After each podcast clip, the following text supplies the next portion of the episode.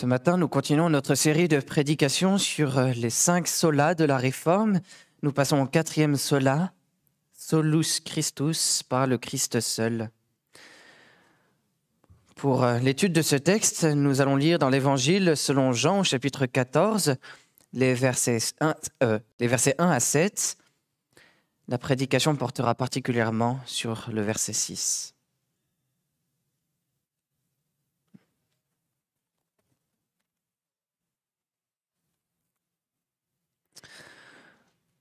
Jean chapitre 14, versets 1 à 7. Que votre cœur ne se trouble pas. Croyez en Dieu, croyez aussi en moi. Il y a beaucoup de demeures dans la maison de mon Père, sinon je vous l'aurais dit, car je vais vous préparer une place. Donc si je m'en vais et vous prépare une place, je reviendrai et je vous prendrai avec moi, afin que là où je suis, vous y soyez aussi. Et où je vais, vous en savez le chemin. Thomas lui dit, Seigneur, nous ne savons où tu vas, comment saurions-nous le chemin? Jésus lui dit, Moi, je suis le chemin, la vérité et la vie. Nul ne vient au Père que par moi. Si vous me connaissiez, vous connaîtriez aussi mon Père. Et dès maintenant, vous le connaissez et vous l'avez vu. Remettons ensemble cet enseignement dans la prière. Seigneur notre Dieu, nous te remercions de nous avoir réunis ce matin pour entendre la prédication de ta parole. Nous croyons que ta parole est la vérité, sanctifie-nous par la vérité. Merci pour Jésus-Christ qui est notre Seigneur il est le chemin, la vérité et la vie. Il est celui qui nous conduit dans la vérité de ta parole et à la vie auprès de toi. Seigneur, conduis notre enseignement. Nous te prions dans son nom. Amen.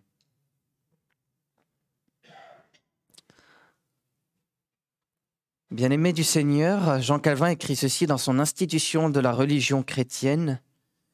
Si nous voulons être assurés que Dieu nous aime et nous est favorable, il faut que nous fixions nos regards sur Jésus-Christ et que nous nous attachions à lui. En vérité, c'est par lui seul que nous pouvons obtenir que ne nous soient pas imputés nos péchés, dont l'imputation nous place sous la colère de Dieu. Autrement dit, c'est par Jésus-Christ seul que nous pouvons être justifiés et sauvés. Jésus-Christ est notre seul sauveur. Jean Calvin est un pasteur et théologien français du XVIe siècle et il a été l'un des acteurs majeurs de la réforme protestante à Genève. Pendant tout son ministère, il a défendu que Jésus-Christ est le seul sauveur du monde.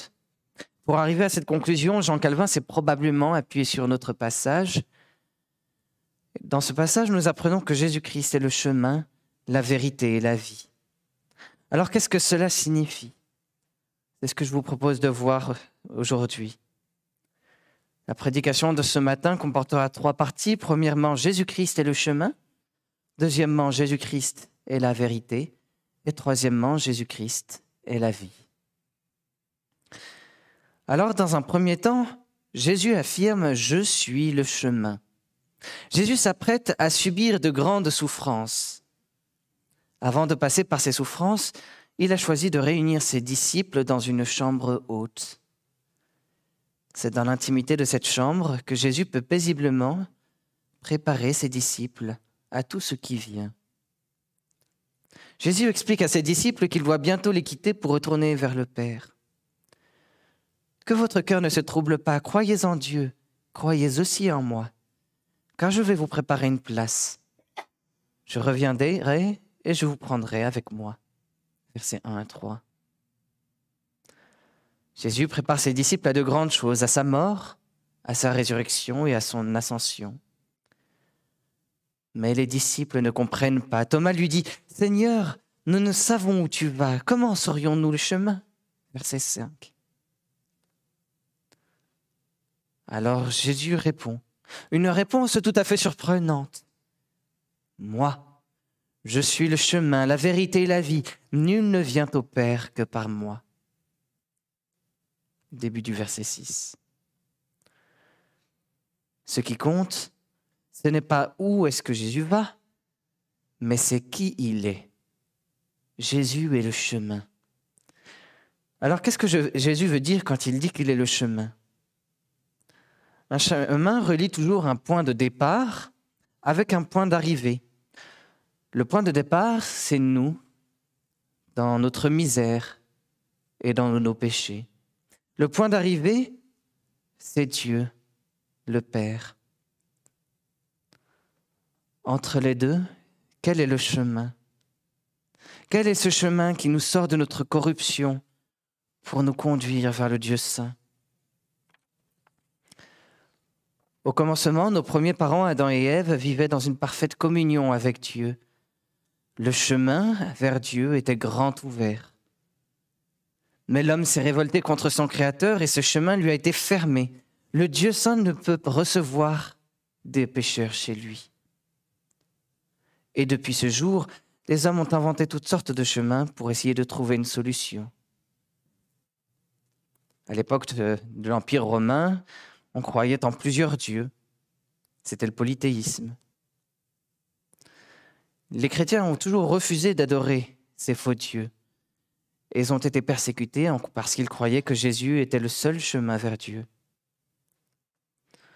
Aujourd'hui encore, beaucoup de monde dans notre société pense qu'il existe de nombreux chemins pour nous conduire à Dieu et au salut. C'est ce qu'on appelle le pluralisme. Et dans ce contexte, il peut être certain que nous serons encore persécutés parce que nous croyons et nous défendons que Jésus est le seul chemin et qu'il n'en existe aucun autre. Mais la parole de notre Seigneur Jésus-Christ résonne dans nos cœurs. Je suis le chemin. Jésus ne dit pas je suis venu montrer le chemin ou je suis venu enseigner un bon chemin. Non, il dit je suis le chemin, je suis moi-même le chemin. Bien sûr, Jésus, Christ a enseigné le chemin et les Juifs l'ont reconnu. Nous avons que tu enseignes la voie de Dieu selon la vérité. Marc 12, verset 14. Bien sûr, c'est Jésus aussi qui nous conduit sur ce chemin. Zacharie lui-même avait prophétisé qu'il est venu pour diriger nos pas dans le chemin de la paix. Luc 1, verset 79. Mais Jésus-Christ est bien plus que tout cela. Il est le chemin vers Dieu le Père. Il est le seul médiateur entre Dieu et les hommes. Celui qui m'a vu a vu le Père. Jean 14, verset 9. Nous ne sommes pas sauvés par des principes abstraits, par des forces cosmiques universelles, aucune philosophie, aucune science, ni aucune croyance ou religion ne peut nous fournir le chemin qui nous conduit à Dieu. Seule une personne peut nous conduire à Dieu le Père. Une personne au monde, Jésus-Christ, vrai Dieu et vrai homme. Dieu est un être personnel et relationnel. Il aime avoir une relation personnelle avec nous. La communion avec Dieu est bloquée par notre péché.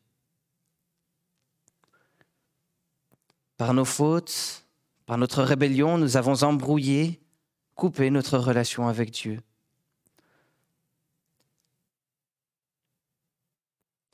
Nous sommes en conflit avec notre Créateur. Nous avons un problème relationnel avec lui et nous avons besoin d'être réconciliés avec lui. Jésus est le chemin parce qu'il nous procure la réconciliation. Il est la seule personne qui puisse nous réconcilier avec Dieu. Je suis le chemin, a-t-il dit. Alors comment l'obstacle du péché peut-il être enlevé? Par la mort de Jésus sur la croix. Sur la croix, Jésus-Christ est venu payer la dette que nous devions à Dieu à cause de notre péché. Il a été puni à notre place. Il s'est humilié, il a souffert, il est mort pour ôter cet obstacle entre Dieu et nous. Il nous ouvre l'accès à Dieu, il nous réconcilie avec le Père. C'est uniquement par lui que nous pouvons retrouver cette relation vivante et personnelle avec Dieu le Père. Alors entrons par lui, suivons son chemin, réjouissons-nous d'avoir été réconciliés par Dieu, par Jésus-Christ, au moyen de la croix.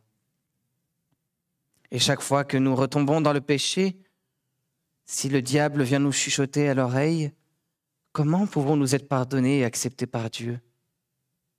Ne désespérons pas. Jésus est juste et il est mort pour nous injustes.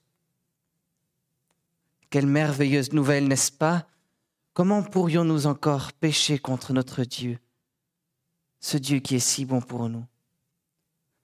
Appuyons-nous sur son Esprit Saint. Par la force de son Esprit, nous voulons nous efforcer de ne plus pécher, parce que nous sommes l'enfant réconcilié au Père. Réjouissons-nous, le chemin est désormais ouvert pour, est désormais ouvert pour toujours. Nous avons l'accès à Dieu. Jésus-Christ est le chemin.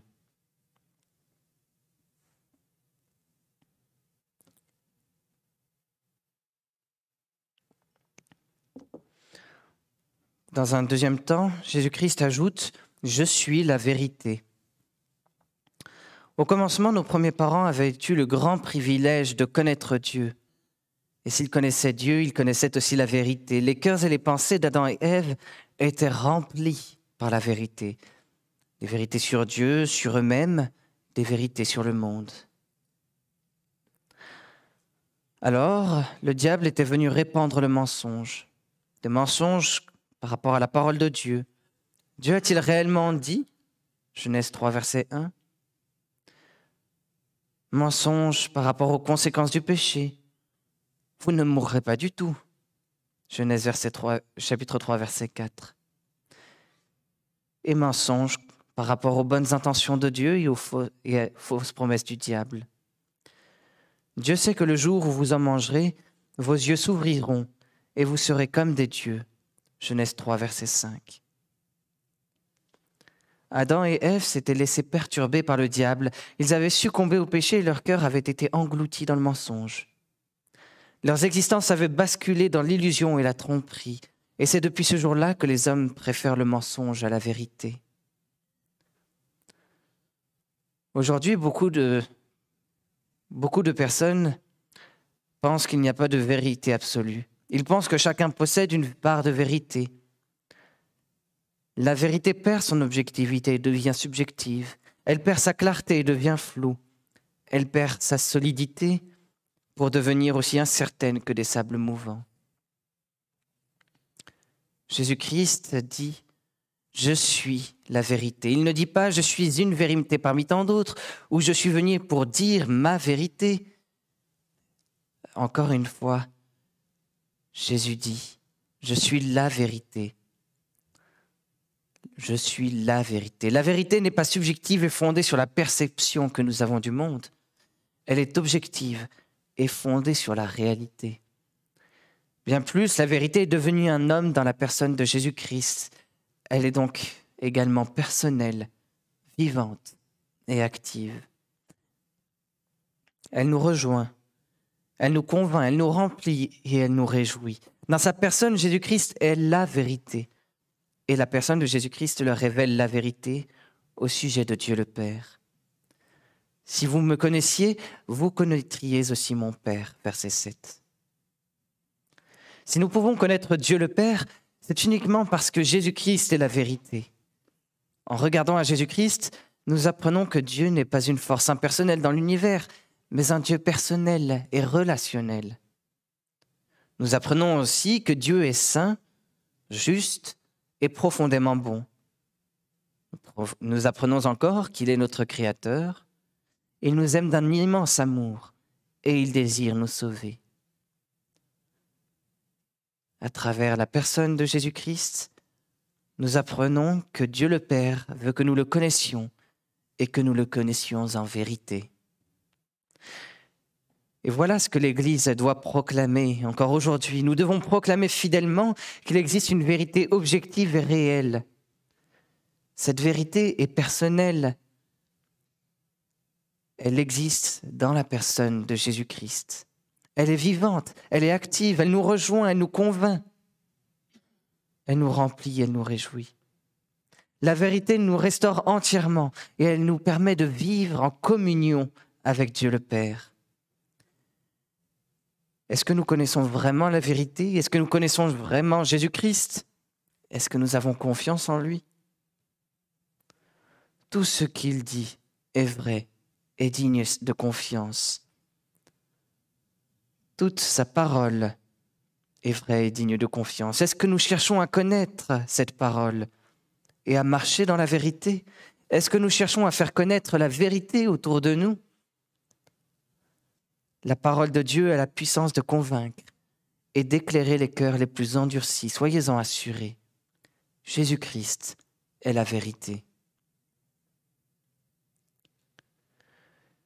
Dans un troisième temps, Jésus-Christ promet ⁇ Je suis la vie ⁇ Au commencement, dans le paradis d'Éden, nos premiers parents avaient reçu la vie. Adam et Ève possédaient la vie physique et spirituelle, ils étaient pleinement vivants. Mais Dieu avait dit au sujet du fruit de l'arbre de la connaissance du bien et du mal, Le jour où tu en mangeras, tu mourras. Genèse 2, verset 17. Adam et Ève avaient désobéi à Dieu. Ils avaient goûté le fruit et ils en étaient morts. Ils étaient morts spirituellement à l'instant même de leur péché. Leur amour pour Dieu s'était éteint. Leur cœur était mort et leur corps avait commencé à mourir jusqu'au jour où ils étaient morts physiquement.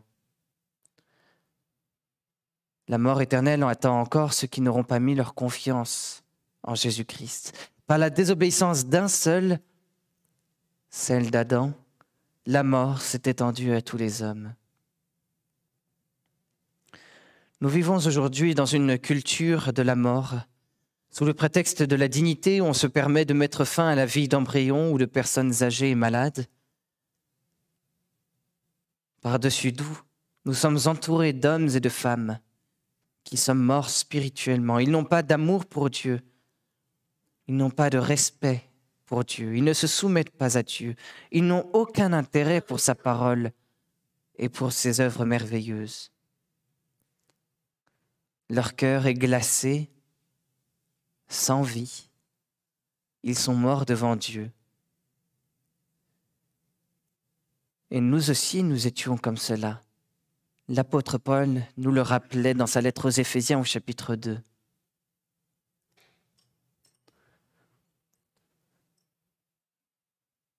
Nous étions morts spirituellement, mais voici la parole de Jésus. Je suis la vie. Jésus possède la vie en lui-même, dans sa personne. Il est la source de la vie. Et il la donne à ceux qui lui appartiennent. Lui-même priera le Seigneur Dieu, son Père, en disant, Or, la vie éternelle, c'est qu'ils te connaissent, toi, le seul vrai Dieu, et celui que, celui que tu as envoyé, Jésus-Christ. Genèse 17, verset 3. Nous étions morts spirituellement. Nous avons donc désespérément besoin de cette vie. Nous avons besoin d'être arrachés à la puissance de la mort pour vivre la vie véritable. Le Saint-Esprit doit nous régénérer pour nous donner un cœur nouveau, un cœur chaud, un cœur qui craint Dieu, qui le respecte et qui s'y soumet, qui aime Dieu, qui lui obéit, qui espère en lui. Jésus est le seul qui peut nous procurer cette vie. La vie spirituelle commence dès aujourd'hui pour nous qui croyons. Le péché, le mensonge et la mort sont toujours là, elles nous guettent mais la vie nouvelle nous est promise par Jésus-Christ. Soyons reconnaissants, réjouissons-nous, elle a déjà commencé pour nous. Jésus-Christ est notre vie, déjà de manière présente. À cause de lui, le Saint-Esprit nous a régénérés et continue sans cesse de nous renouveler. En Jésus-Christ, nous avons une espérance.